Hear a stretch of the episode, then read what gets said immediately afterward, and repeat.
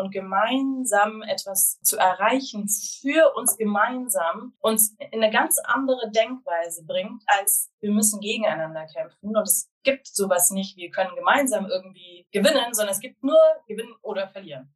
Und wenn es ein Nullsummenspiel ist, dann tut man natürlich alles dafür, damit die eigenen Kinder nicht zu den Verlierenden gehören. Kleine Pause.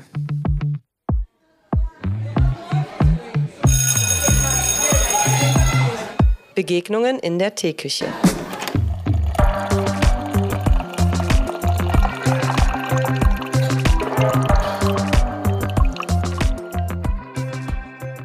Hallo und ähm, herzlich willkommen zu einer neuen Folge Kleine Pause Podcast Begegnungen in der Teeküche.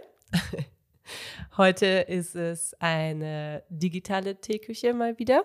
Im Moment äh, wechsle ich immer so ein bisschen hin und her, weil zufälligerweise relativ viele Leute in Köln waren.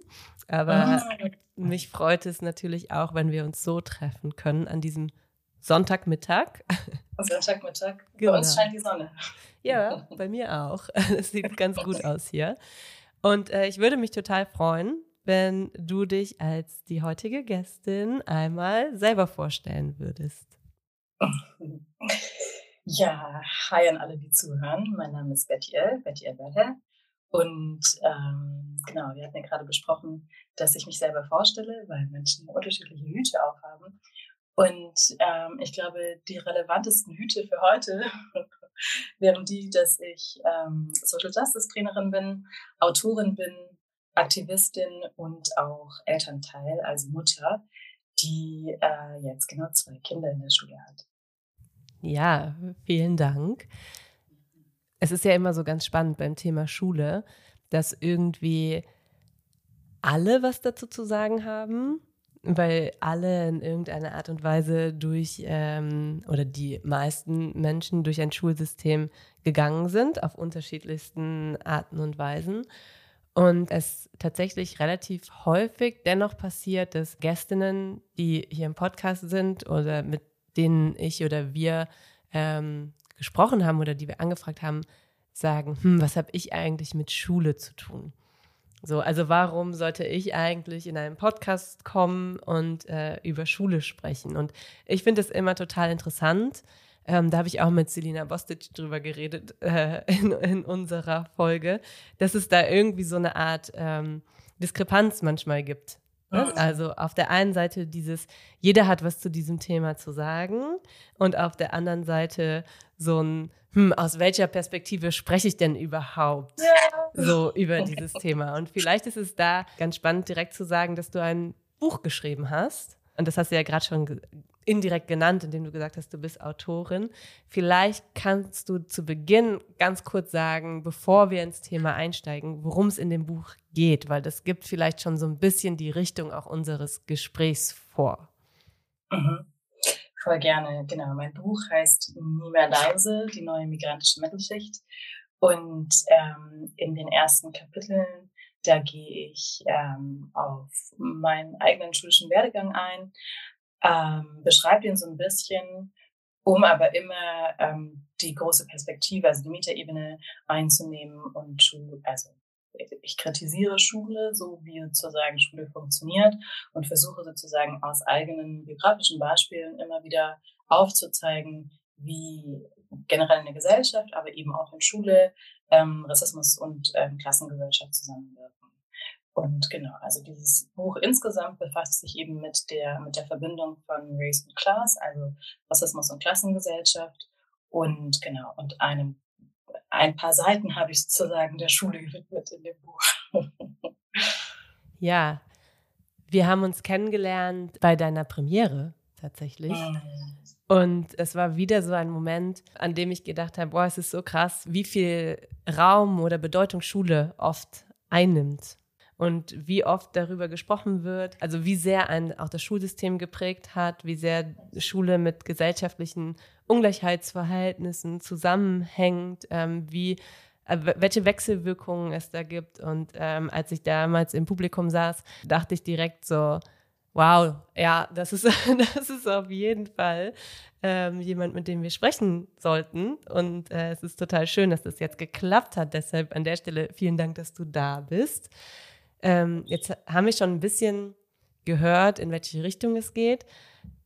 Dennoch steige ich auch immer ein mit so einer Frage, die man etwas spontan beantworten kann. Du beschäftigst dich jetzt eh schon mit dem Thema, also vielleicht ist es auch schon was, was auch in deinem Buch vorkommt.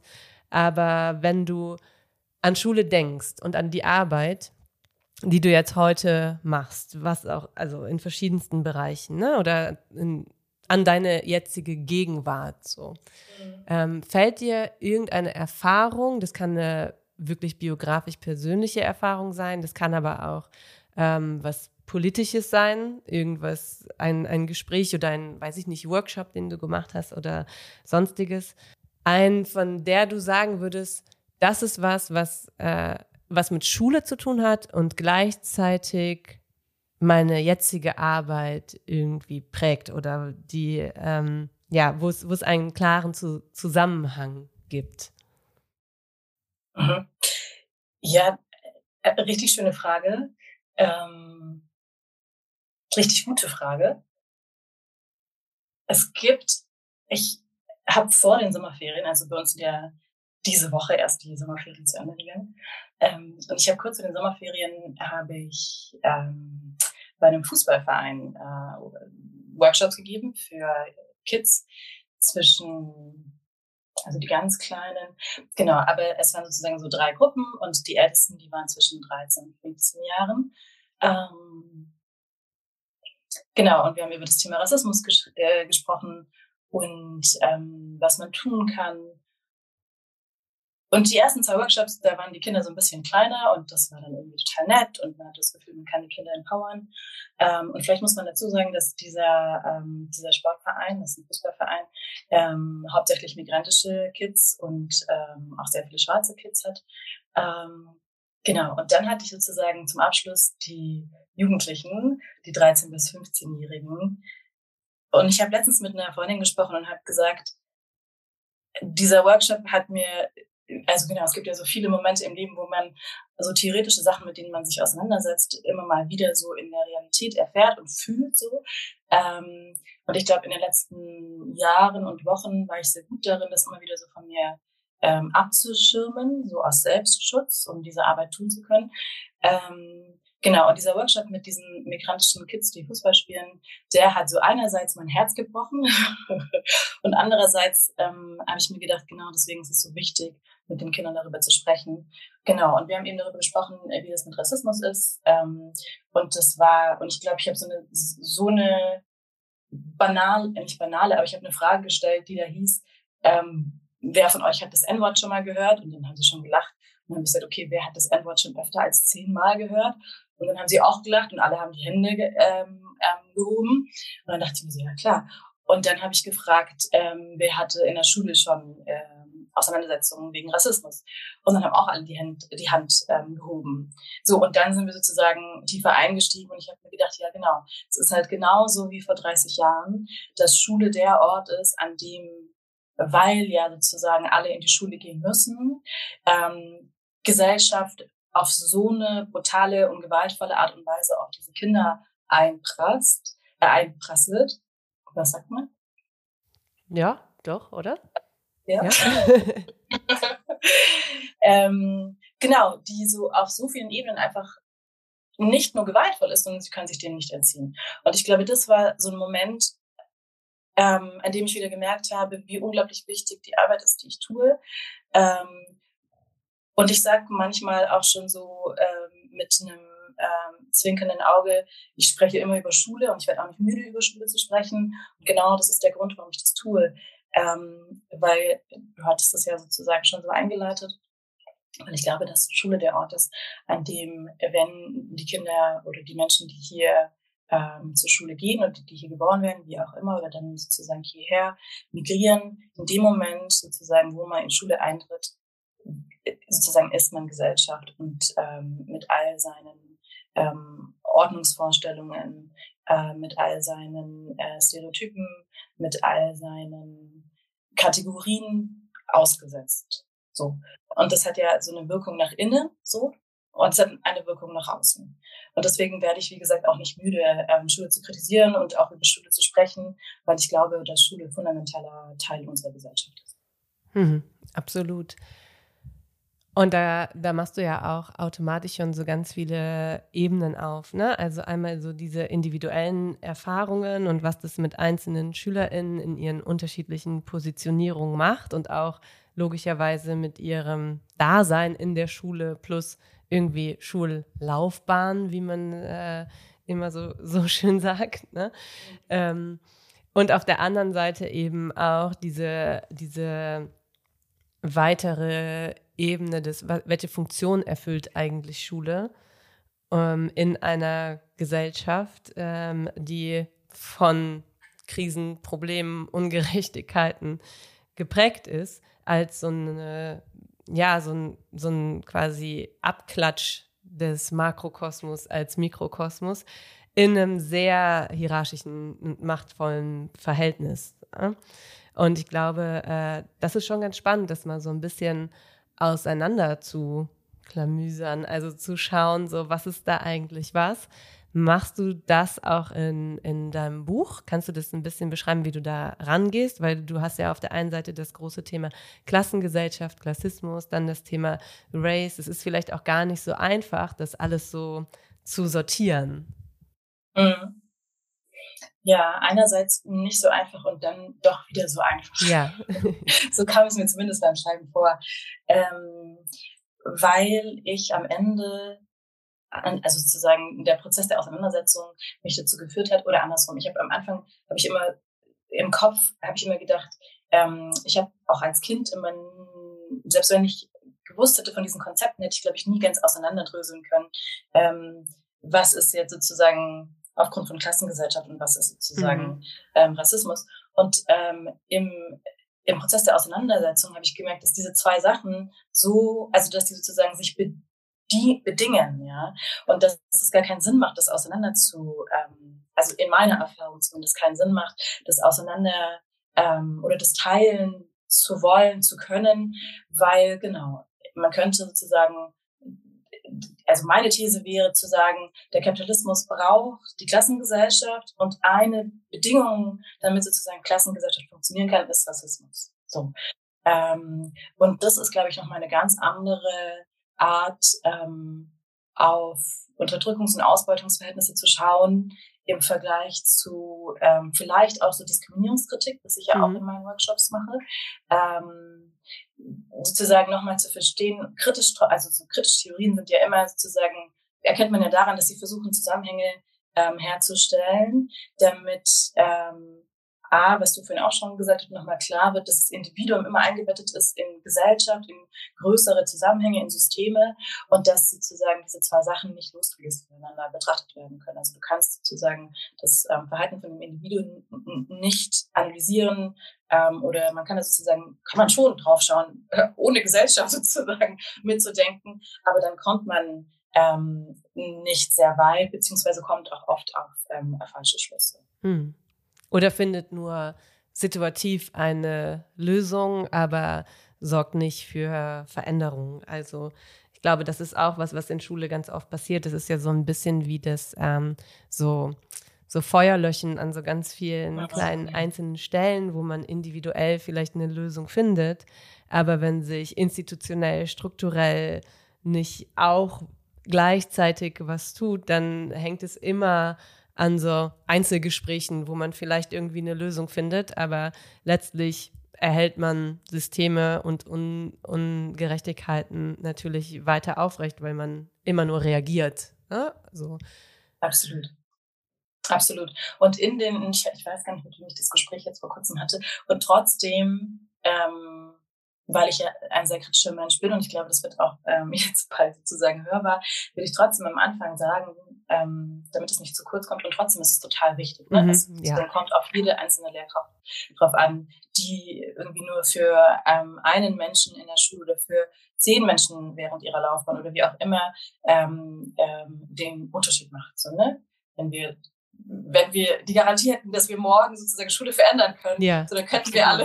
Und solange wir die aber nicht haben, kommt es auf jede einzelne dieser Lehrkräfte an, dass sie versuchen, einen Unterschied zu machen. Ja, ich, also diesen Punkt nehme ich auch oft wahr in der Auseinandersetzung mit SchülerInnen, die anfangen, diese Ungerechtigkeiten zu verstehen oder anfangen, ihre Erfahrungen zu benennen.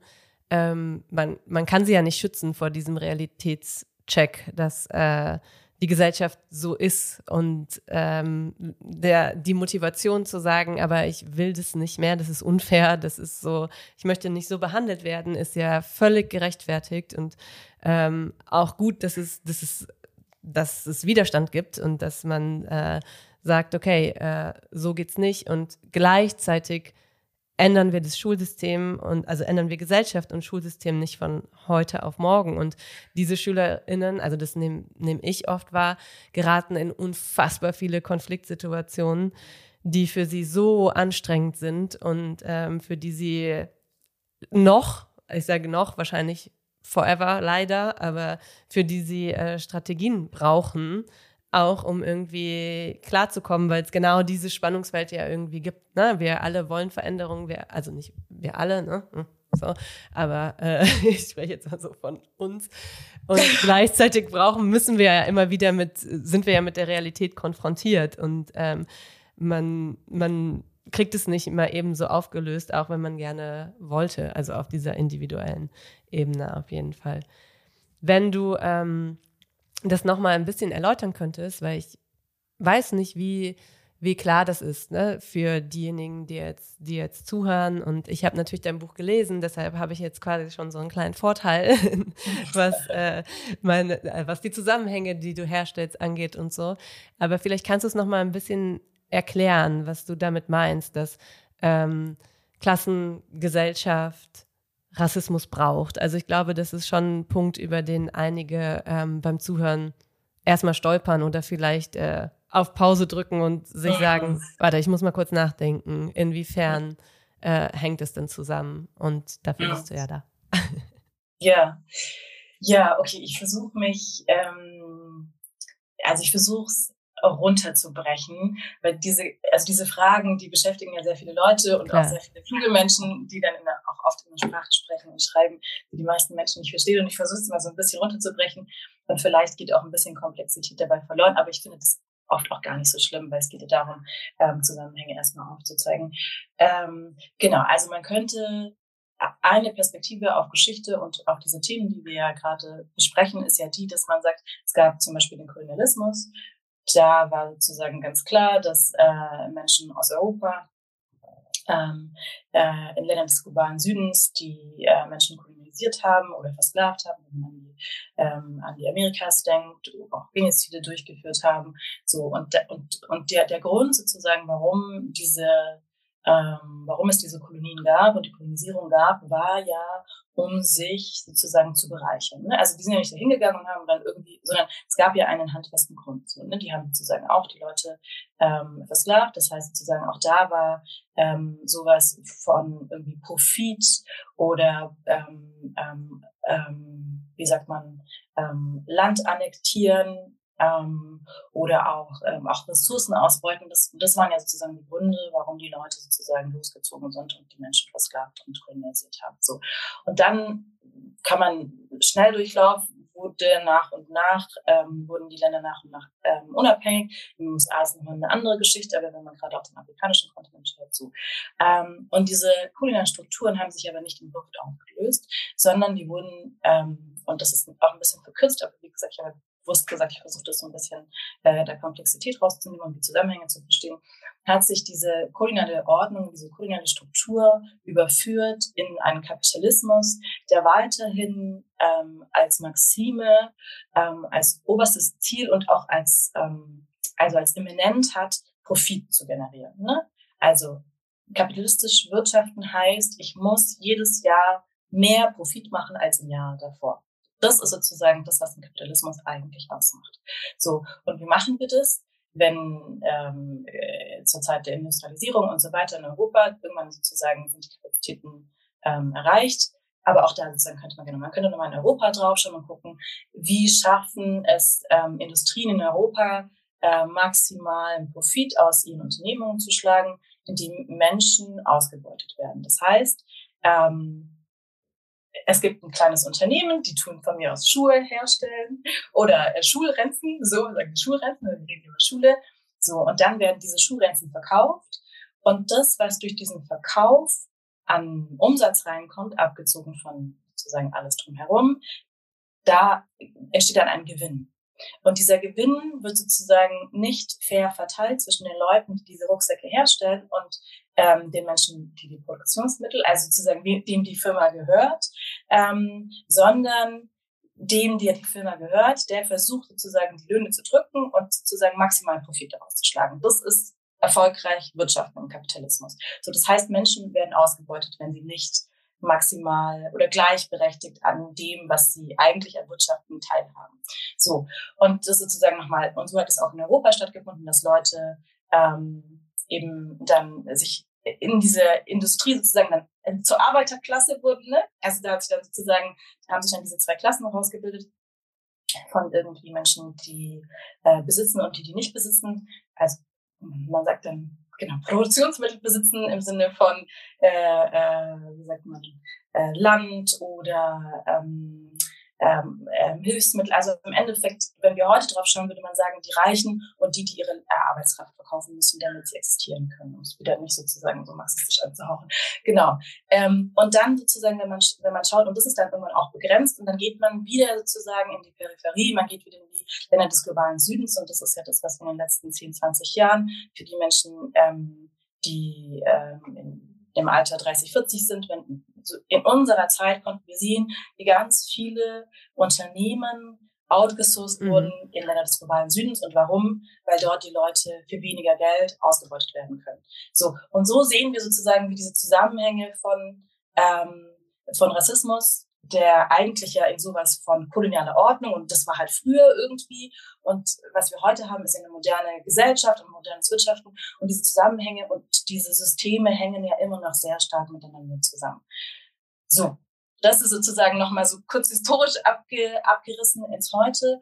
Und wenn wir dann auf Deutschland schauen, können wir ganz klar auch in der Gegenwart sehen, ähm, wer sind denn die Menschen, die uns die Pakete bringen, die die Alten für ganz, äh, für ganz wenig Geld sozusagen pflegen, weil genau, Pflegenotstand, warum gibt es einen Pflegenotstand? Weil der halt schlecht bezahlt wird, also sozusagen Pflege von alten Menschen. Und auch die Arbeitsbedingungen sind katastrophal. Wer sind die Leute, die in den Supermärkten ähm, die Regale einräumen und auch meistens die Leute, die abkassieren?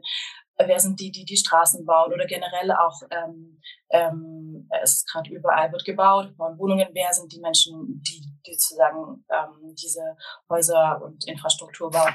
Corona, so, ne? Wir haben gesehen, wer sind die Menschen, die in diesen absolut furchtbaren Verhältnissen ähm, äh, billiges Fleisch ähm, bearbeiten, damit wir im Supermarkt irgendwie für Euro oder zwei Wurst kaufen können. So, also wir sehen in der Gegenwart eigentlich, wie die Zusammenhänge von ähm, Rassismus und, ähm, und Klasse sind. Wir reden aber nicht darüber, weil wir eigentlich immer noch diesen, diesen Mythos irgendwie aufrechterhalten. Und auch das spielt ja einer gewissen Klasse oder den Menschen, die davon profitieren, ähm, in die Hände. Und die haben auch ein großes Interesse daran, dass die Verhältnisse sich nicht verändern. Aber eigentlich sehen wir, wenn wir, also wenn wir sagen, ähm, Migration und Rassismus haben etwas miteinander zu tun. Und wenn wir in unsere unseren, in unseren Alltag schauen, dann sehen wir ganz klar, dass die Migranten diejenigen sind, die die schlecht bezahlten Jobs im Niedriglohnsektor machen ähm, und eigentlich schnurstracks in die Altersarmut laufen, rennen, wie auch immer. Ähm, und das hat ganz klar was damit zu tun, dass ähm, Rassismus und Klassengesellschaft zusammenhängen. Und wenn wir jetzt nochmal, und dann mache ich nochmal äh, Pause, und wenn wir jetzt sozusagen nochmal schauen, wie wird das gerechtfertigt, dann durch Bildung und Schule. Mhm.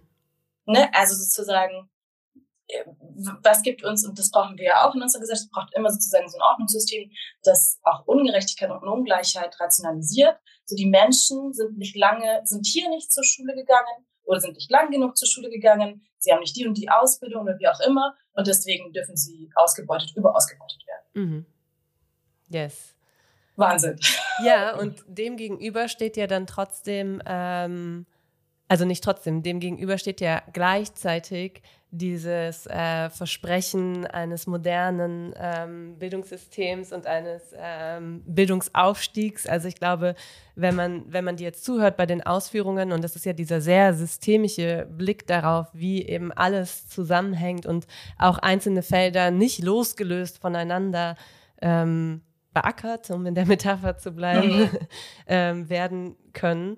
Ähm, ja, dem gegenüber steht ja dieses Narrativ, nenne ich es jetzt mal, oder dieses Versprechen ähm, des Bildungsaufstiegs, ähm, der, der Durchlässigkeit der äh, Schulsysteme, ähm, wo es ja schon so gefühlt in den Ohren klingelt. Also wenn, wenn du sprichst, dann habe ich schon Stimmen in den Ohren, die sagen, ja, aber.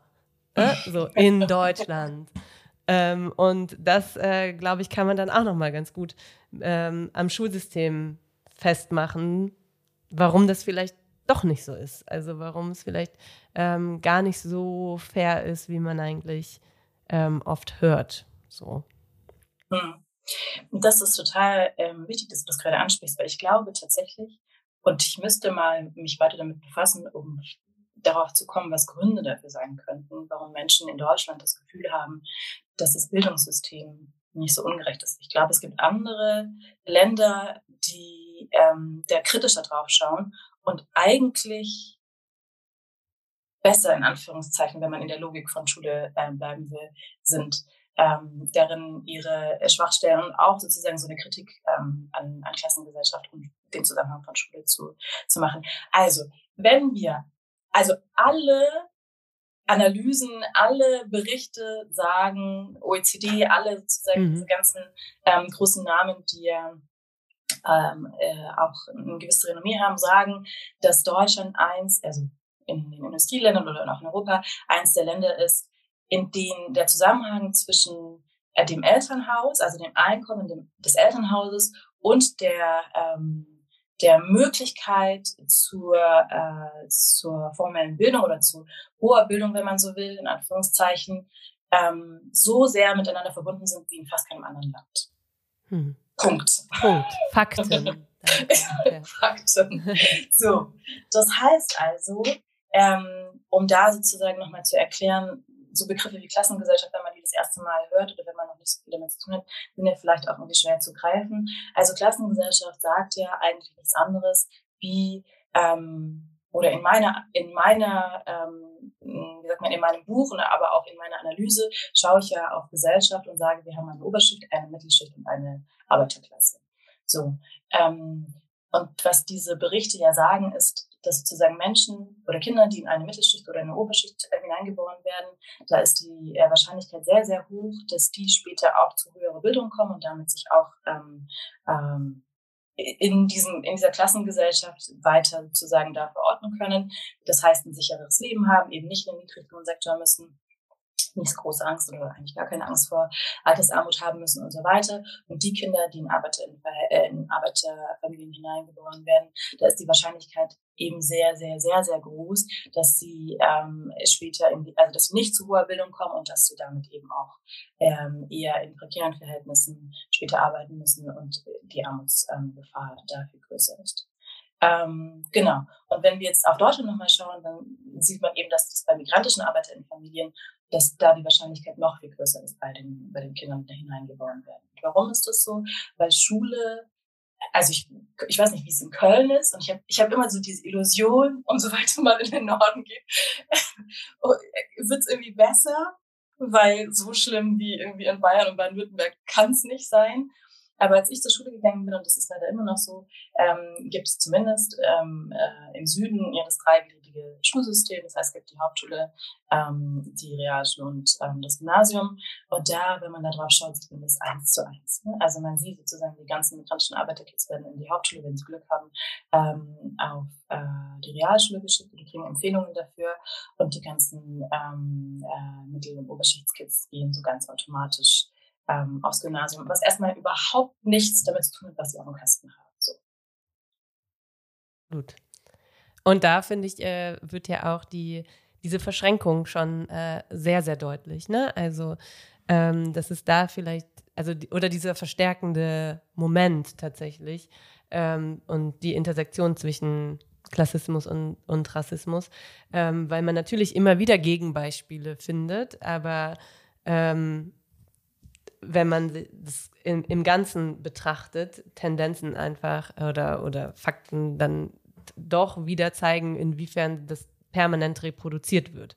Und dann ja auch die Frage gestellt werden muss, logischerweise, ist es gewollt oder ist es nicht gewollt? Ne? Und das ist ja schon fast eine, ja, eine Frage, die sich selbst beantwortet, weil wenn es nicht gewollt wäre, dann müsste man ja zuhören und Dinge tatsächlich verändern. Also vieles, ähm, das, das, Gefühl habe ich oft, ist ähm, immer nur so auf so einer Ebene beackert, die aber dann doch nicht in die Tiefe geht. Also ähm, dann gibt es irgendwelche Programme oder es gibt so einen Aktionismus für bestimmte Dinge. In Corona haben wir das ganz viel gesehen, aber es wird eben nicht auf die Strukturen und auf diese Systematik dahinter geschaut, die du auch beschreibst.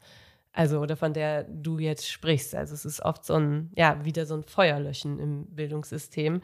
Und ähm, das ist ja auch was, was beispielsweise Karim Ferraidoni immer wieder sagt oder wir in so vielen Gesprächen schon äh, von so vielen Menschen gehört haben.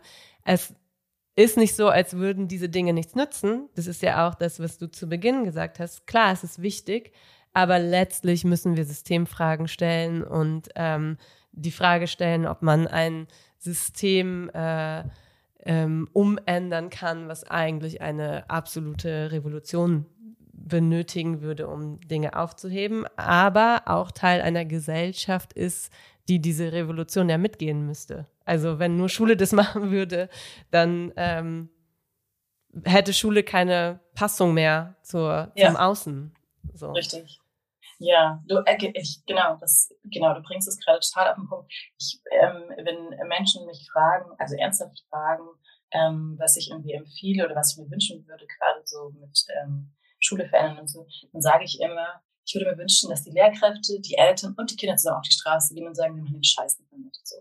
Ähm, und das stimmt aber, was du sagst. Das wird ja niemals passieren, wenn in der Gesellschaft nicht auch sozusagen so ein wir machen das nicht mehr mit, wir lassen uns nicht mehr sozusagen in so diesen ständigen Konkurrenzkampf stecken und diesen ständigen Wettbewerb, in dem ich entweder nur gewinnen oder verlieren kann, so und sehen dabei zu, dass irgendwie auch noch äh, wir den Planeten zerstören. So, wir machen jetzt mal irgendwie, wir tun mal gemeinsam den, den, äh, den Stoppknopf drücken und überlegen mal nochmal, wie das wie wir irgendwie äh, den Karren nochmal aus dem Dreck ziehen können. So, ne?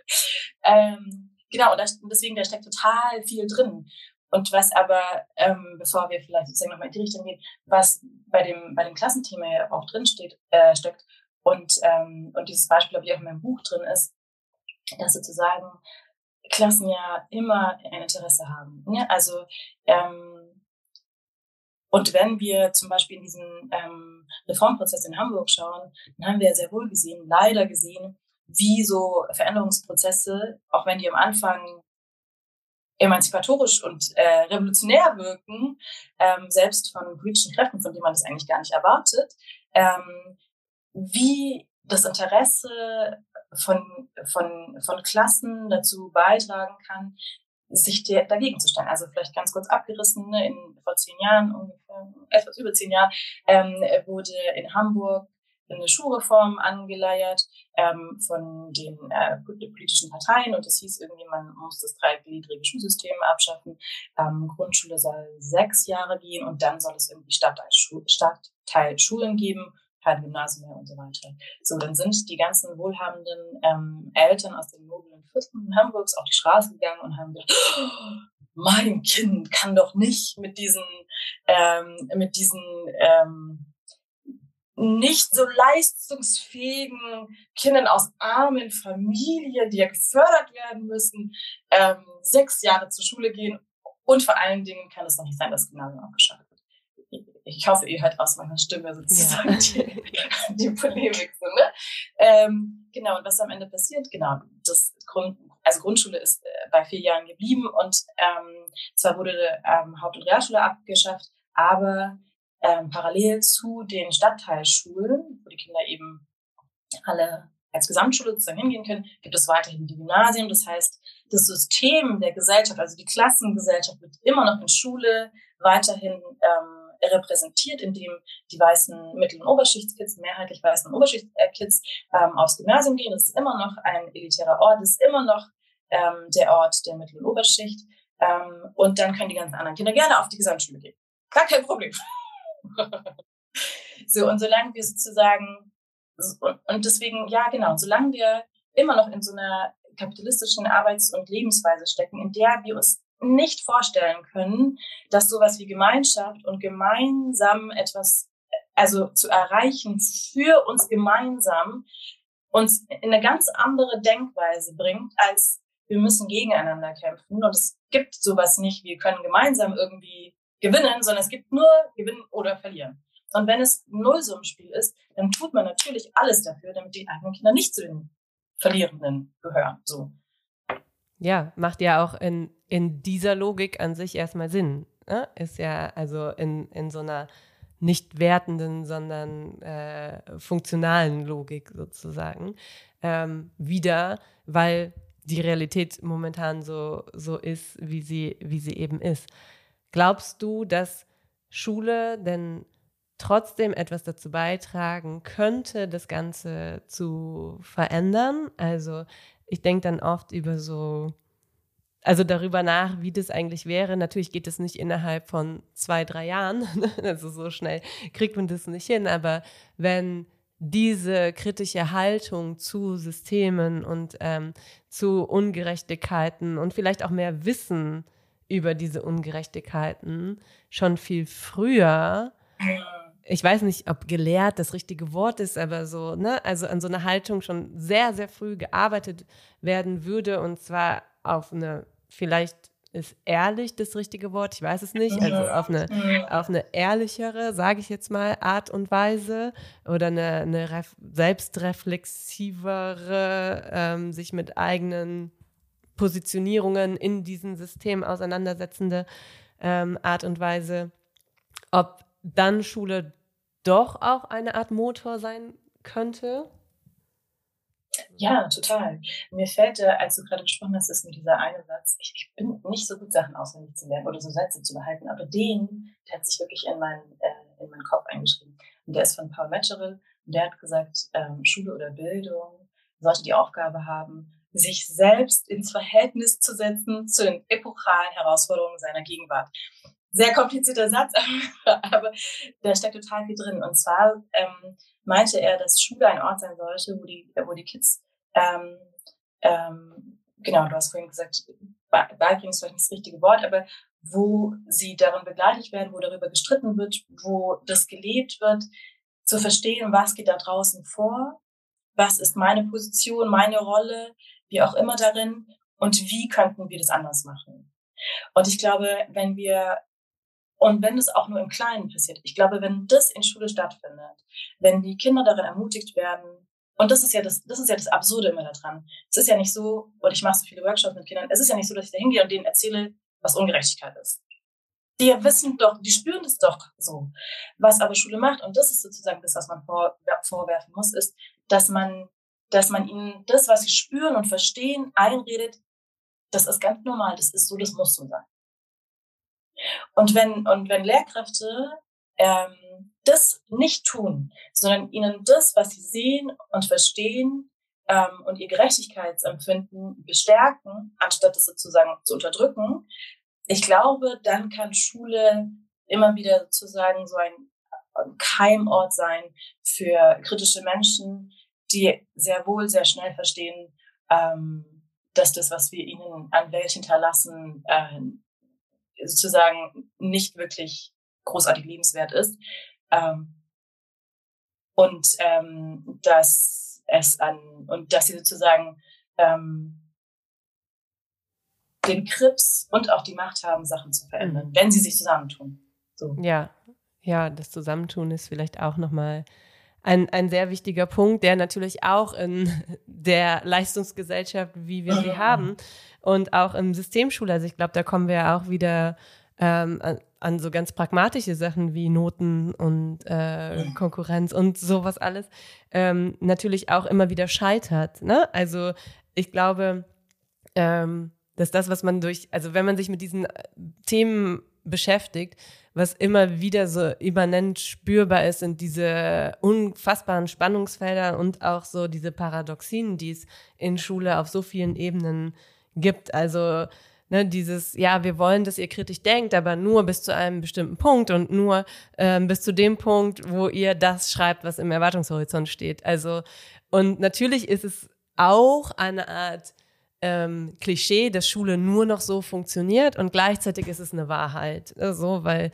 man natürlich ständig durch Dinge, die einfach dem System so inhärent sind wie Notengebung, ähm, ganz oft keine anderen Möglichkeiten hat, als Dinge zu reproduzieren, obwohl man es vielleicht gar nicht, gar nicht will. Aber wie sagt man, kommt man weg von diesem Leistungsgedanken und diesem ähm, alle müssen irgendwie standardisiert das und das äh, an einem bestimmten Punkt erreichen, wenn man am Ende ein Zeugnis ausstellen muss. Ne? Also ähm, da ist man, glaube ich, dann wirklich sehr schnell wieder bei so, okay, das, also es muss wirklich revolutionäre Veränderungen geben, weil sonst auch immer nur so, ja, so ein, so ein Teilrevolution gibt es ja eigentlich nicht, ne? Aber also das ist, das ist so, wie, wie soll man so ein bisschen revolutionieren? Also das ist irgendwie, glaube ich, oft so das Ding, was aber irgendwie oft passiert und auch oft diskutiert wird. Und deshalb ist es vielleicht auch so behäbig, ne? dass man irgendwie nicht, nicht so wirklich weiterkommt. Also das ist, ja, das ist was, was glaube ich auch in Corona-Zeiten so, da ist es so viel an die Oberfläche gekommen und jetzt, jetzt, sind wir an so einem Punkt, wo wir ganz viel gesehen haben und was passiert, hm, so irgendwie dann doch wieder nicht so viel. Doch wieder nicht so viel, genau, und, und eigentlich sozusagen hat die Corona alles schlimmer gemacht. Aber ähm, weißt du, was mir gerade eingefallen ist mit dem, was du gerade gesagt hast? Es ist ja nicht so, als dass es nicht ähm, auch ähm, private Schulen gäbe, die alles, was wir gerade besprechen, zumindest ja teilweise. Ja. Versuchen anders zu machen, ja. um jetzt irgendwie nicht äh, so zu tun, als ob irgendwie äh, Privatschulen so das Nonplusultra sind und da irgendwie äh, gesellschaftliche Verhältnisse gar keine Rolle spielen. Ähm, aber in Teilen zumindest versuchen sie es anders zu machen. Und da wieder, wenn wir wieder durch die ähm, Klassebrille draufschauen, Wer sind es? Das sind ähm, wieder Mittel- bis Oberschichtsmenschen, die checken, oh ja, genau, irgendwie hat zwar mal ich und meine Familie sehr viel ähm, davon profitiert, dass der Kapitalismus so funktioniert, wie er es tut, aber irgendwie würde ich das irgendwie viel cooler finden, ähm, wenn die Kinder irgendwie in so einem Bauernhof-mäßigen äh, Schulort irgendwie sind, wo sie alles selber erfahren. Und Bildung ist doch eigentlich auch so was, also Menschen bilden sich ja selber und nicht so. Und dann sind wir eigentlich bei den gleichen Themen. Und es ist wieder ein Ort, der ähm, einer kleinen Elite sozusagen nur zur Verfügung steht, in denen sowas wie Noten eben nicht existieren oder erst existieren, wenn sie wenn sie sich sozusagen wieder in das regische System eingliedern müssen, ähm, um ähm, ähm, Abitur zu machen oder so, ne, in denen den Kindern eigentlich ein sehr, sehr langer Zeitraum gegeben wird, wo sie sich selber erfahren, herausfinden, was ihnen steht, ihre Potenzial, alles ausprobieren können und dann irgendwie mit 16, 17 ihnen gesagt, so, und wenn du jetzt Bock hast, irgendwie Abitur zu machen, dann musst du irgendwie hier den Schulstoff lernen. So, also es gibt ja diese Systeme, wie gesagt, die sind nicht perfekt, aber diese im Vergleich zum, zum, im Vergleich zum Regelschulsystem sind die revolutionär.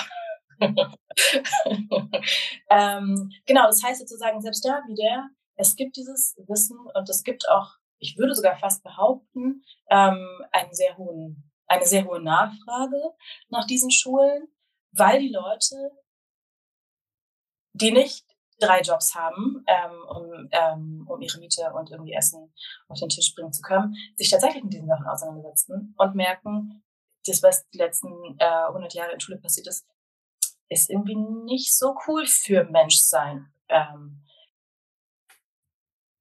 aber warum? Warum gliedern die sich aus und sagen und sind nicht genau diese Leute, die in den Schulen, die eigentlich genau die Macht haben, ne? Also genau die ähm, Menschen wie meine wie meine Eltern. Ich will nicht sagen, die hatten keine Macht, aber so ne, also die haben ganz klar Fakt nicht so viel Macht wie ein ähm, deutscher Anwalt, der sein Kind in der Grundschule hat. Und wenn der sozusagen anstatt eine deutsche Anwältin, anstatt sozusagen das Kind auf eine Privatschule zu schicken, auch wie sie heißen, freie Schule, Waldorfschule, wie auch immer, zu sagen, hey, ähm, das sind um mal in dieser Logik zu bleiben, die nicht meine ist, aber das sind unsere Steuergelder. So, die Kinder sollten doch äh, in der Sprengelschule eigentlich das und das und das als Möglichkeit haben und das, den Druck, den, die Möglichkeiten, die sie haben, auf äh, Politik und ähm, auf Gesellschaft und Strukturen Einfluss zu nehmen, das zu nutzen, um Regelschulen zu verändern, revolutionär zu verändern. Das tun sie nicht, sondern sie gehen lieber an einen anderen Ort, wo sie ja dann auch unter sich bleiben. Ja, absolut unter sich bleiben und wo man ja auch wieder, also du hast es jetzt gerade schon angedeutet, über Zugänge und sowas ähm, sprechen muss, weil wer hat überhaupt Ressourcen, Kapazitäten, sich mit diesem Angebot auseinanderzusetzen?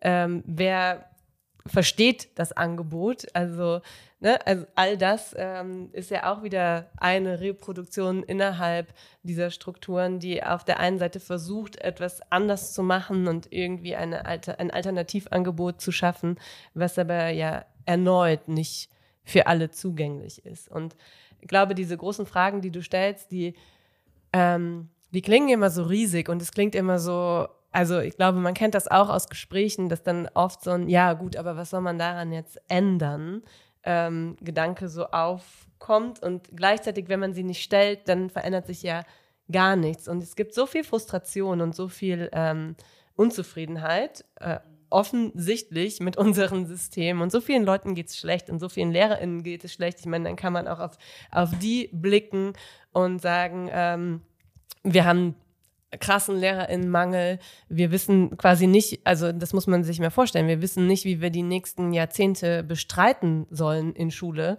ohne dass wir alle ins Burnout gehen und wir sind damit äh, konfrontiert, also tatsächlich konfrontiert, dass sich eine Kultusministerkonferenz zusammensetzt und als Lösungsvorschläge dann Achtsamkeitsworkshops anbieten möchte.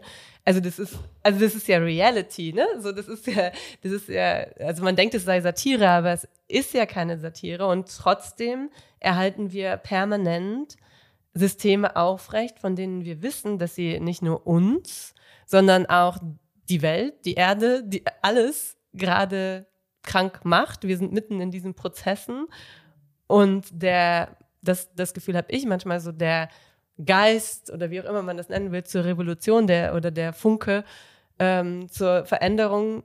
Man sitzt da manchmal und denkt, okay, wann sprengt der denn über? Mhm. Also, ne, weil du sagst, okay, mein Wunsch wäre, alle müssten eigentlich auf die Straße gehen und sagen so, es reicht so nicht mehr. Und das ist ja auch was, ähm, was wir nicht zum ersten Mal hören. Und trotzdem fragt man sich immer so, warum passiert das eigentlich nicht so? Was ist, was ist eigentlich los? Und selbst wenn man das nicht aus einer diskriminierungskritischen Haltung, was ja wünschenswert wäre, machen würde, sondern aus einer, ich nenne es mal, egoistischen Haltung heraus, dass mhm, äh, ja. LehrerInnen sagen, ja, ja, aber es geht mir ja scheiße, also ich möchte nicht so viel arbeiten. Es ist einfach too much. Ja.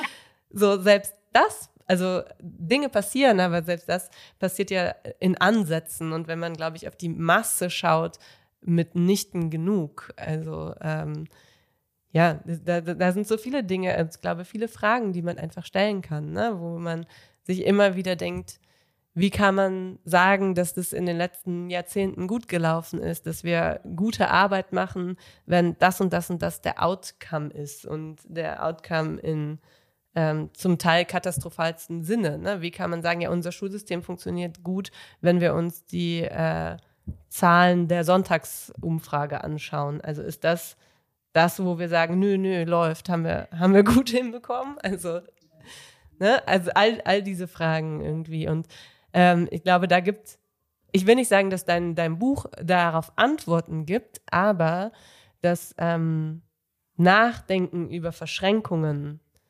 ähm, gibt, glaube ich, zumindest eine Schlagrichtung vor, die ähm, man beachten muss, wenn, wenn es äh, tatsächlich irgendwie um Veränderungen gehen sollte.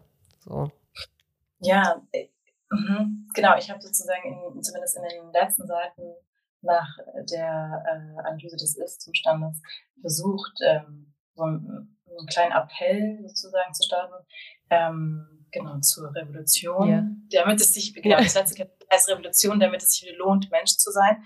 Ähm, und ich denke tatsächlich daran, oder ich glaube daran, dass Menschen, genau, es, sie müssen schon ein eigenes Interesse an den Themen haben, weil sonst gehen die nicht auf die Straße. Und das ist ja auch richtig so, ne? Also so ein paternalistische, ich mache das, weil ich bin irgendwie moralisch ähm, auf der richtigen Seite. Und sowas glaube ich nicht.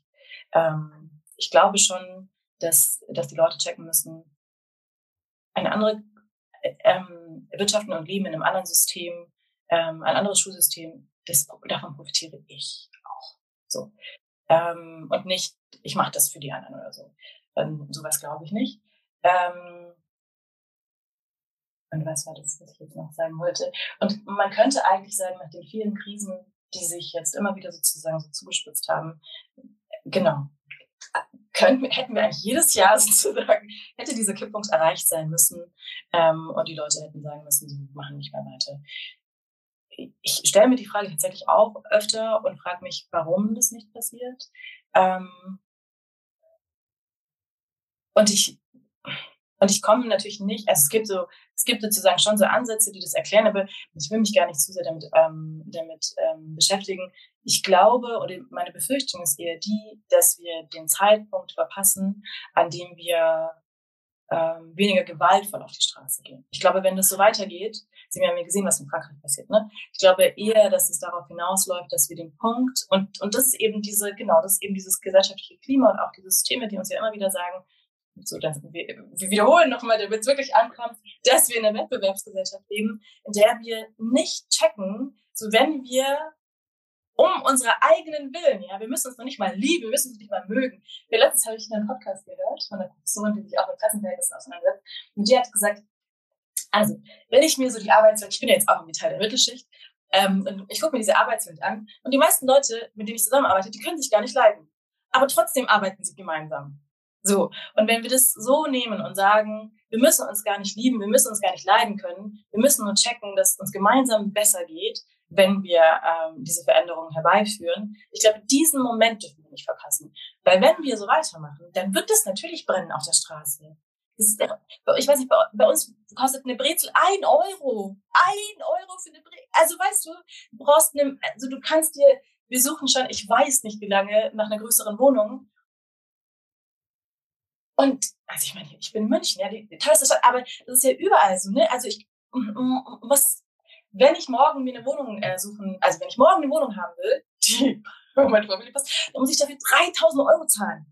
3000 Euro! Und dann muss ich ja immer noch essen und trinken und vielleicht noch so ein paar Sachen zum Anziehen oder so kommen. Ich will bloß damit sagen, so, diese ganzen Verhältnisse, die spitzen sich so, so zu. Auch das, was du über das Schulsystem sagst. So, wenn die Lehrkräfte selbst wenn die in der Logik von Schule bleiben, sagen, wir können nicht mehr, also wir sind alle kurz vom Burnout, dann ist immer noch diese Logik von, stellt euch nicht so an. Das muss halt so funktionieren und macht doch einfach weiter. Das heißt, überall in der Gesellschaft, überall im Leben gibt es diese, ähm, diese, diese Überzeugung, dass, dass, dass sozusagen Veränderung nicht möglich ist, warum auch immer. Und sowieso würde es uns viel mehr Kraft kosten und viel mehr Energie. Was doch absurd ist, ne? wenn die Leute, genau, dann die ganzen Gen Zs, da wird irgendwie auch die Gen Zs geklopft, weil die sagen, Leute, warum soll ich das überhaupt machen? Meine Eltern haben es gemacht, äh, weil die irgendwie ihr Häuschen ab abzahlen könnten. Entweder habe ich genug Erbe, ich muss es nicht mehr abzahlen, oder ich arbeite hier mir mit 60, 70 Stunden ähm, äh, mich kaputt, obwohl ich einen Bürojob habe, obwohl der einigermaßen ordentlich bezahlt ist. Und trotzdem werde ich mir nie ein Häuschen äh, leisten können. Also ich würde nur sagen, diese, ich glaube, diese kapitalistische, kapitalistische Logik, die, die framet jede Art von Denken und jede Art von ähm, Interaktion und, und was, und das ist, glaube ich, das Gemeine, dass diese Angst ja immer damit einhergeht, ne? Dass du immer Angst hast, das bisschen, was du jetzt hast, auch wenn es nicht gut ist, irgendwie zu verlieren. Und ich glaube, wenn, wenn du diese Angst verlierst, dann schlägt es halt im Wald über, ne? weil dann hast du nichts mehr zu verlieren. Und ich wünsche mir tatsächlich, dass wir auf die Straße gehen, bevor der Großteil nichts mehr zu verlieren hat. Absolut. Und ähm, also man, man, könnte da so viele Felder aufmachen, aber ich gehe nochmal so ein bisschen zurück zu den, äh, zu den SchülerInnen, weil das ist ja tatsächlich auch ein spannender Punkt, ne? dass es ähm, da auch irgendwann, ich will es jetzt nicht so Generationen-Gap nennen, weil ich finde, das, das ist irgendwie oft so ein bisschen, also das treibt eher so auseinander als zusammen. Ähm, und dieses Alter ist nicht immer der entscheidende Faktor so, aber das, was wir in Schule schon auch sehen, ist ja, dass es eine, eine unterschiedliche Art von Politisierung gibt Und ähm, wenn, wenn du jetzt ansprichst, ne, so die Haltung der Gen Z, die ständig kritisiert wird, ähm, die hat ja was mit einer politischen Positionierung auch zu tun. Und ähm, dass da dann oft so eine, ja, so eine größere Distanz entsteht, wo es eigentlich eine Nähe bräuchte. Also wo man ähm, merkt, okay, wir haben ja auch Verständnisschwierigkeiten, wenn wir uns nicht mit den ähnlichen Themen auseinandersetzen. Also ähm, oder, oder ja, den Adultismus mal ausschalten und das, was gesagt wird, ernst nehmen. Und auf der, auf der gleichen Seite haben wir eine fehlende Begleitung von Kindern und Jugendlichen, die ähm, vielleicht an vielen Stellen ähm, tatsächlich noch Unterstützung brauchen, um Dinge mhm. zu verstehen. Also das ist auch was, ähm, bei dem ich oft Fragezeichen im Kopf habe, so wie begleiten wir eigentlich denn ähm, bei diesen Prozessen von, von Jugendlichen, die das, die, die Probleme dieser Welt sehr genau spüren mhm. und ähm, vielleicht in Teilen auch über Social Media und so weiter benannt bekommen, aber bei denen vielleicht auch einfach nur und Wut ist nicht immer schlecht, ne? aber vielleicht auch sehr viel Wut und so weiter entsteht, die dann gar nicht mehr richtig aufgefangen werden kann oder eben nicht umgewandelt werden kann in was Konstruktives, ne? sondern das merkt, okay, das ist unfair, wir rennen hier auf eine also, ne, das kann man auch auf Fridays for Future übertragen so, oder auf, auf alles Mögliche. Da merkt man, glaube ich, wieder die Verschränkungen.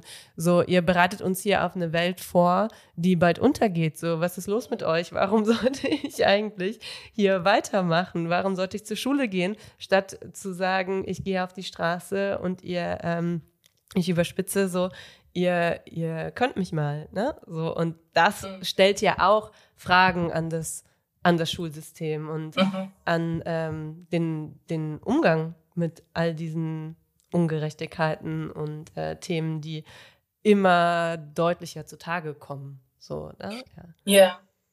Und also bei diesem, also genau, auch über Fridays for Future kann man ja auch sozusagen wieder sehr kritisch sprechen, aber ja, auf jeden Fall. darum geht es ja gerade gar nicht, genau. Also ich habe mir auch gedacht, wie absurd, wie irrational. Ne? Also eigentlich wäre das ja ähm, eine, also das, wie sagt man, eine gegebene, also so eine Plattform gewesen, an der Schule eigentlich hätte ganz einfach zeigen können, ähm, dass die eben nicht so, der Schule nicht so von vorgestern ist, um ja. mal zu sagen, ja. ein bisschen. Ja. so. Oder in Teilen auch funktioniert. Ne? Also man hätte sich ja zuschreiben können. So, guck mal, wie toll. Wir haben so, die alle dazu gebracht, dass die auf die. Straße gehen. Ja. So, genau. So, das heißt dann nicht mal, dass die, wenn die sozusagen auf die Straße gehen, dass die Politik verändert und so weiter, aber zumindest sozusagen äh, zeigt Schule, dass sie auf der richtigen Seite stehen. In Anführungszeichen. Ähm, unterdessen sozusagen sich darüber in, äh, in allen äh, Zeitungen, Magazinen, in allen Nachrichtenformaten, wie sich diese ganzen konservativen Menschen darüber nichts anderes äh, zu kritisieren haben, außer dass die Kids zu faul sind, um in die Schule zu gehen. Wie, also und es ausnutzen mehr, würden. Und es ausnutzen. Ja. So. So. Und dann denke ich mir so, noch mehr kann man ja gar nicht demonstrieren, wie kaputt Schule ist. Ne? Also wenn selbst so das nicht das, was ihr gefördert habt, ist nicht sozusagen äh, ein kritischer Bezug zur Gesellschaft, den ihr fördert, aber trotzdem ist der irgendwie da. Und anstatt sozusagen den zu nehmen und zu sagen, ist doch gut, dass die Kinder auf die Straße gehen, weil die sagen halt, die wollen halt irgendwie auch noch in 20 Jahren darüber nachdenken, ob sie Kinder haben wollen und ähm, ob die auf dem Planeten irgendwie überleben können. So, das ist doch, der liegt doch komplett auf der Hand. Und es ist ja auch nicht so, dass es irgendwie wirklich in Frage zu stellen ist, dass die Art, wie wir wirtschaften, den Planeten zu schützen. Also es gibt, ist ja, da ist ja nichts da drin, wo man sagen kann, das geht zu weit oder die sind auf der falschen Fährte. Nichts. Ja, man bringt es ja auch im Erdkundeunterricht bei. Also das, oh ja. das, ist, das, ist dieses absolut paradoxe. Ja. Genau. Und dann steckt da sozusagen und weil aber sozusagen das nicht durch Schule initiiert worden ist, ne, also ich erinnere mich zum Beispiel, dass wir damals, als wir zur Schule gegangen sind, dass wir dann immer so eine Schweigeminute oder sowas gemacht haben für den Irakkrieg oder so. Aber das kam vom Kultusministerium, so, ne, also sozusagen, das war organisiert und geordnet. Das war nicht so, dass wir einfach gesagt so. Und weil es aber nicht der Fall ist, wird damit ja sozusagen die Autorität und die Ordnung, die eigentlich Schule ja herstellen soll und die SchülerInnen, die ja Teil der Gesellschaft sind, in Frage gestellt. Weil Schule hat es nicht erschienen, dass sie Autorität. Das ist ja eigentlich das, was da drin steckt. So, ne? Es ist ja nicht so, dass wir uns hingesetzt haben und gesagt haben, wir mobilisieren jetzt die Kinder, die Kids damit die auf die Straße gehen, weil dann hätten wir kein Problem damit. Weil nochmal, die Fakten sind ja klar. So, niemand bestreitet ja das so Umweltschädigung, aber dass die sich sozusagen ähm, anmaßen, selber zu entscheiden, nicht in die Schule gehen, zu gehen, das geht nicht. Hm. Absolut. So. Und das wird uns, glaube ich, ähm, also das ist vielleicht was, was man spürt, was auf der einen Seite gut ist, aber was vielleicht jetzt so einen Appellcharakter hat. Das wird uns, wenn wir die Gesellschaft gerade so betrachten und über die letzten Jahre betrachten, das wird uns natürlich um die Ohren fliegen, wenn das in äh, ganz vielen Bereichen auch passiert. Denn ne, Fridays for Future ist eine Sache so von ganz vielen Ungerechtigkeiten, die es nun mal gibt und die sich verschärfen, wenn es so weitergeht. Und ich glaube, ähm, ja, da, da kann es eigentlich keinen, also es ist ja schon weit nach äh, irgendwie kurz vor zwölf, so, also, okay, ich weiß gar nicht, welche Uhrzeit man nennen sollte, aber, aber wer es wirklich jetzt nicht erkennt, es ist so, ja, es ist schon fast, dass man es gar nicht greifen kann, dass man oder begreifen kann, dass man denkt, aber es muss doch jetzt klar sein, dass wir das schon erleben, also dass es diese dieses Auseinanderdriften schon total gibt, auch zwischen unseren SchülerInnen und uns so. Und wir haben es ja schon da erlebt. Und das ist irgendwie da war es noch so harmlos in Anführungsstrichen. Aber genau wie du sagst je ähm, extremer die Verhältnisse und die Welt ist extrem die Welt ist radikal gerade in ihrer äh, in ihrer Gegenwart ähm, desto krasser werden die Reaktionen werden. Und ähm, pädagogisch oder schulisch institutionell ist es kaum kaum auffangbar. Absolut. Und vielleicht sollte es das auch nicht sein. Ne? Ja. Also vielleicht muss man das sozusagen so nochmal sehen. Ähm, genau, weil wenn man aus der Logik der Schule sozusagen das auffangen will, dann heißt es ja trotzdem sozusagen, das in, in, in, in diese ähm, in dieses Framing der Schule irgendwie einzubetten. Und vielleicht muss es das tatsächlich nicht.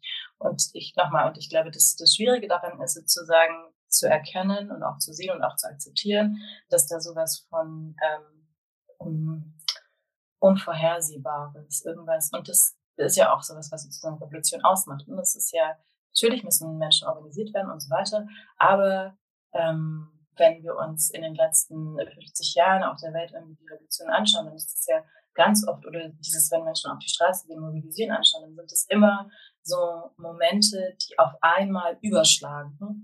Und genau das eben nicht, also diese Kontrolle und Ordnung nicht mehr stattfindet, weil vielleicht um äh, so ein bisschen schmalzig zu sprechen, weil sozusagen ähm, Herz und Bauch auf einmal übernimmt und der Kopf ausgeschaltet wird. Ne? Was ist, wenn die Polizei kommt? Was ist, wenn das, das so, das ist einfach in dem Moment sozusagen so ein Funke, der überschlägt.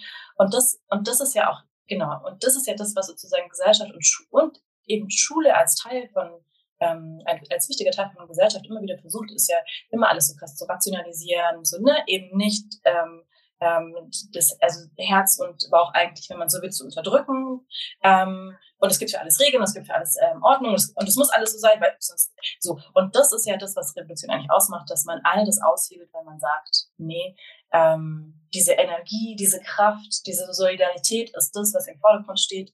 Und wir marschieren und laufen gemeinsam für uns selber. Nicht für andere in so einer moralischen Welt, sondern für uns selber. Und dieses für jeder für sich und für die Gemeinschaft. So. Und ich glaube, dass das auch nicht eingebettet werden kann in das, in das Schulsystem. So, das ist ein Punkt, der überschlägt, der, ähm, der nicht, der auch nicht sozusagen kontrolliert werden darf. Ja, ja, absolut.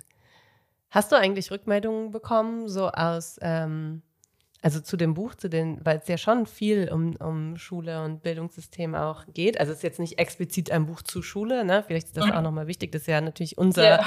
unser Fokus so ne? ja. in unserem Gespräch. Aber ähm, hast du da eigentlich Rückmeldungen bekommen, so von ähm, Personen aus dem System Schule, ähm, vielleicht auch aus, aus einer kritischeren Sicht darauf oder also, also gab es da irgendwas oder hast du das Gefühl, dass das, bei dieses Gefühl habe ich oft so ein bisschen, ähm, dass das so ein bisschen nebeneinander läuft, aber dieser Bezug gar nicht ähm, so, so richtig hergestellt wird. Das ist ja auch ein bisschen so eine Brücke, die wir immer oder die, die ich versuche mit dem Podcast zu schlagen, ne? dass so Diskurs und Schule, dass es irgendwie ganz oft nicht so richtig zusammenkommt, mhm. obwohl ja. das eine Wort im anderen irgendwie immer so enthalten ist und es auch nur bestimmte ähm, Bücher, Autoren, äh, die sich mit den Themen auseinandersetzen, dann ich überspitze das und sage das ein bisschen polemisch, dann ähm, Fotos machen, wo PolitikerInnen ihr Buch in der Hand halten und, und, sagen, ey, ich hab's ja. gelesen. So, ne? Ja, Aber ja. gab es da bei dir irgendwas an Reaktionen? Also ich habe am Anfang hab total viele ähm, Nachrichten von Lehrkräften bekommen oder so Angehende, die irgendwie noch studieren und so. Ähm, und das fand ich total berührend auch. Ähm, ähm, genau. Und ansonsten gab es irgendwie nicht so viel Reaktion von Schule, aber ich weiß gar nicht, ob ich das schon erzählen darf. Aber ich mache das einfach mal. Ähm, das Buch soll in das Sortiment ähm, von äh, der Bundeszentrale für politische Bildung aufgenommen werden. Und ich erhoffe mir davon, dass das ähm, auch mehr in diesen ähm, schulkritischen Diskurs mit reinkommt. Ähm, gar nicht, weil da irgendwie so Ego oder sowas drin steckt, sondern A, ähm, weil ich auch diese ganze Literatur, also dieses, genau, Bücher sind mittlerweile sehr teuer. ähm, und ich erinnere mich eben auch selber, dass ich, ähm, also im Studium und auch so, viel so äh, Bücher von der Bundeszentrale dann mir geholt habe. Die kosten dann 5 Euro. Das ist richtig gut. ähm, und sozusagen, dass die auch dann, also dass die Wahrscheinlichkeit größer ist, dass sie äh, zumindest in den höheren ähm, Klassen dann auch ähm, als, also sozusagen in den Schulunterricht integriert werden kann. So. Ja, genau, genau. Und, und vielleicht sozusagen sage ich noch das, und was mir total wichtig war, warum ich das Buch so geschrieben habe, wie ich es geschrieben habe, weil, ähm, genau, weil da auch einige biografische Sachen oder teilbiografisch oder so angehaucht und so mit drin sind. Das ist schon der gewesen, dass ich mir gedacht habe, wenn äh, Menschen, die ähm, entweder so aufgewachsen sind wie ich oder heute immer noch so aufgewachsen wie ich damals, dass die sich darin wiederfinden. So, ne? Ähm, weil sich leider nicht so viel verbessert hat, wenn überhaupt eher zum Schlechteren ähm, sich entwickelt hat, ähm, dass die sich darin wiederfinden. Und deswegen glaube ich, weil das glaube ich auch so ein, und das habe ich schon, weil du sozusagen über Lehrkräfte, da habe ich, also wie gesagt, so vereinzelte, aber nicht so institutionelle Rückmeldungen, ein paar auch, aber genau, das ist irgendwie nicht so ähm, erwähnenswert. Aber ähm, was ich an Rückmeldung bekommen habe, ist eben genau das, dass super viele so migrantische Menschen, die ähm, die, ich sage immer so gerne, heute woanders sind als unsere Eltern damals, dass die mir irgendwie wirklich so viele Nachrichten schicken und sagen, ja genau, also mit Rassismus sich auseinanderzusetzen, das war schon ein so ähm, wichtiger Punkt oder so ein Meilenstein im Leben. Aber jetzt zu checken, was Klasse und Klassengesellschaft bedeutet, das hat nochmal so ganz viele Funken ähm, ausgelöst und vor allen Dingen geholfen, Sprache zu finden.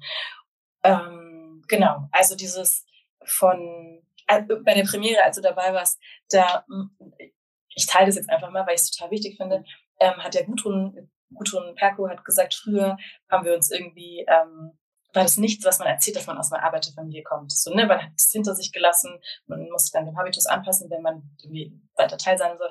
Und heute sind so viele Menschen, die irgendwie ähm, alle davon sprechen, dass sie Arbeiterkinder sind. Und das ist so empowernd, weil man sozusagen seine Herkunft A nicht sozusagen so negativ abtut, ähm, sich nicht dafür schämt, sondern ganz im Gegenteil irgendwie so was mega Empowerndes drin hat. Und das ist, glaube ich, schon irgendwas, was ich ähm, durch das Buch irgendwie spüre, dass irgendwie ganz viele äh, Menschen sagen, ja, ich bin auch Arbeiterkind, ja, ich bin auch Arbeiterkind, ja, ich bin auch Arbeiterkind. Und was bedeutet das eigentlich? Und ähm, dass wir ganz viele so Gegenerzählungen brauchen zu dem, was ähm, zu diesen ganzen Stereotypen, die in unserer Gesellschaft irgendwie ja so wirkmächtig sind, von wer unsere Eltern sind, wer wir sind und so weiter. Ähm, genau. Aus eben so einer Perspektive, die sagt, nee, nee, nee, nee, nee, nee, nee, so ist das nicht. Ähm, und äh, ich, Stolz ist so ein hässliches Wort, ich mag es nicht, aber ähm, widerständig irgendwie ist ähm, in, in der Narrative, die man über sich selber, über seine eigene Herkunft und aber auch über die, äh, die Potenziale, die Menschen eben auch mit sich bringen, wenn sie kritisch sind, äh, mhm. äh, stellt. Ja, und welche Energie das ähm, freisetzen kann. Ne? Also in, in dem gemeinsamen Erkennen. Ne? Das ist auch was, was mir gerade durch den Kopf gegangen ist.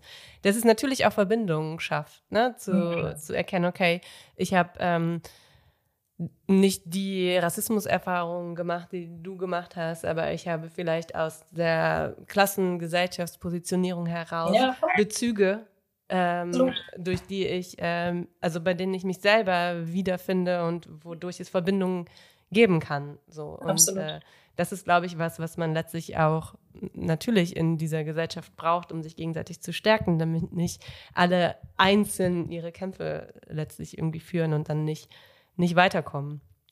Mhm. Ähm, vielleicht noch ganz kurz, weil mhm. du die Bundeszentrale angesprochen hast und mir es gerade durch den Kopf gegangen ist. Ähm, um das, um nochmal so einen Downer da reinzubringen, es gibt ja diese Kürzungen. Ja. Und vielleicht kurz äh, der Hinweis darauf, dass es da zurzeit zwei Petitionen gibt, die man unterschreiben ja. kann, ähm, um ja da widerständig zu sein in Zeiten äh, von zwar über 20 Prozent äh, AfD vielleicht nicht unbedingt in der politischen Bildung äh, Abstriche zu machen in jeglicher Hinsicht. Deshalb würde ich an der Stelle sagen, ich packe diese Links. Äh, ich hoffe, die Folge kommt rechtzeitig raus. Aber wenn nicht, kann man sich trotzdem darüber nochmal informieren, ja. Äh, was da gerade los ist, einfach auch in die, in die Show Notes. Und würde dir wir haben, ich habe eben schon im Vorgespräch gesagt, diese Stunde geht immer so schnell rum und wir sind da schon jetzt über eine Stunde. Aber ich würde dir natürlich trotzdem ähm, die Möglichkeit geben, an der Stelle, ähm, an der wir jetzt angekommen sind, eine Hausaufgabe zu formulieren. Und ähm, wir haben super viele Themen und super viele Ebenen angeschnitten, aber du darfst von ganz klein bis ganz groß denken und ähm, das rausgeben an alle, die zuhören, was man vielleicht im Kontext deiner Themen ähm, mal für sich machen könnte oder für andere, egal, was auch immer die Hausaufgabe ist. Okay, das, mhm, ich muss kurz noch ähm, darüber nachdenken. Das ist echt eine schöne Frage.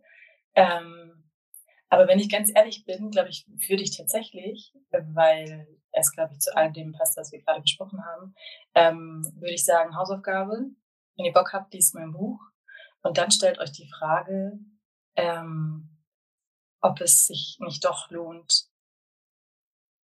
Und Revolution hört sich immer so wow an und oder sozusagen ist immer so geframed, als ob Revolution ist nur da, ist französische Revolution mm, oder ja. so. Aber sozusagen so den, den Begriff sozusagen so frei wie möglich irgendwie zu verstehen und zu sagen, ähm, ob wir so weitermachen oder ob es sich nicht doch lohnt, irgendwie ähm, Teil einer Revolution zu sein, in der wir nicht mehr Angst haben müssen, ähm, irgendwie zu, äh, zu den Gewinnern oder den Verlierern der Gesellschaft zu gehören, wo wir nicht ständig Angst haben müssen, wenn ich ähm, irgendwas sozusagen Positives habe, dass mir irgendjemand das wegnehmen kann. Also in einer Gesellschaft zu leben, in der es mehr um Gemeinschaft und Miteinander und Solidarität geht, in der ich selber ja auch mit eingeschlossen bin. Ne? Und ob das nicht eine schönere Vorstellung von morgen ist als ähm, und wo wir vielleicht uns irgendwie nochmal so ein Stück weit versöhnlich finden, äh, äh, versöhnen können mit, äh, mit dem Planeten und Mutter Natur, wenn wir ganz oft irgendwie ähm, beteuern, dass wir es anders machen wollen, dass wir die Fehler der Vergangenheit nicht weiter fortführen wollen. Also dass diese Sachen ja auch miteinander verbunden sind. Ne? Also das, auch das sind ja sozusagen wenn wir wieder in diesem kritischen Denken drin sind, das sind ja nicht Sachen, die losgelöst voneinander zu betrachten sind, sondern die Ausbeutung von Menschen und Ressourcen und Umwelt gehören ja zusammen. Und entweder checken wir, dass es alles gemeinsam sozusagen in eine andere Richtung laufen muss oder eben nicht. Also, lest mein Buch und macht euch Gedanken drüber, ähm, wie wir eine andere Gesellschaft ähm, gestalten könnten. Ja, vielen Dank. Die Hausaufgabe hätte ich sicher auch gestellt. Und ich äh, ja. füge noch hinzu, dass ähm, ich auch empfehlen würde, dir zu folgen. Auf jeden Fall. Oh ja. Ähm, weil selbst wenn es äh, nicht immer explizit um diese zwei Themen geht, du teilst viele ähm, spannende Dinge und ähm, wirst bestimmt auch noch an der einen oder anderen Stelle in der an, einen oder anderen Stadt lesen oder oh, ja. Workshops machen oder was auch immer, denn du hast ja gesagt, du bist auch Social Justice äh, Trainerin, also verfolgt auf jeden Fall ähm, deine Arbeit und äh, das lohnt sich sehr. Vielen Dank, dass du dir die Danke. Zeit genommen hast für dieses Gespräch. Und, ähm, Hat sich angefühlt wie 15 Minuten. Ja, ich weiß. Und vielen Dank fürs Zuhören an alle, die zugehört haben. Bis zum nächsten Mal. Ciao. Ciao, ciao.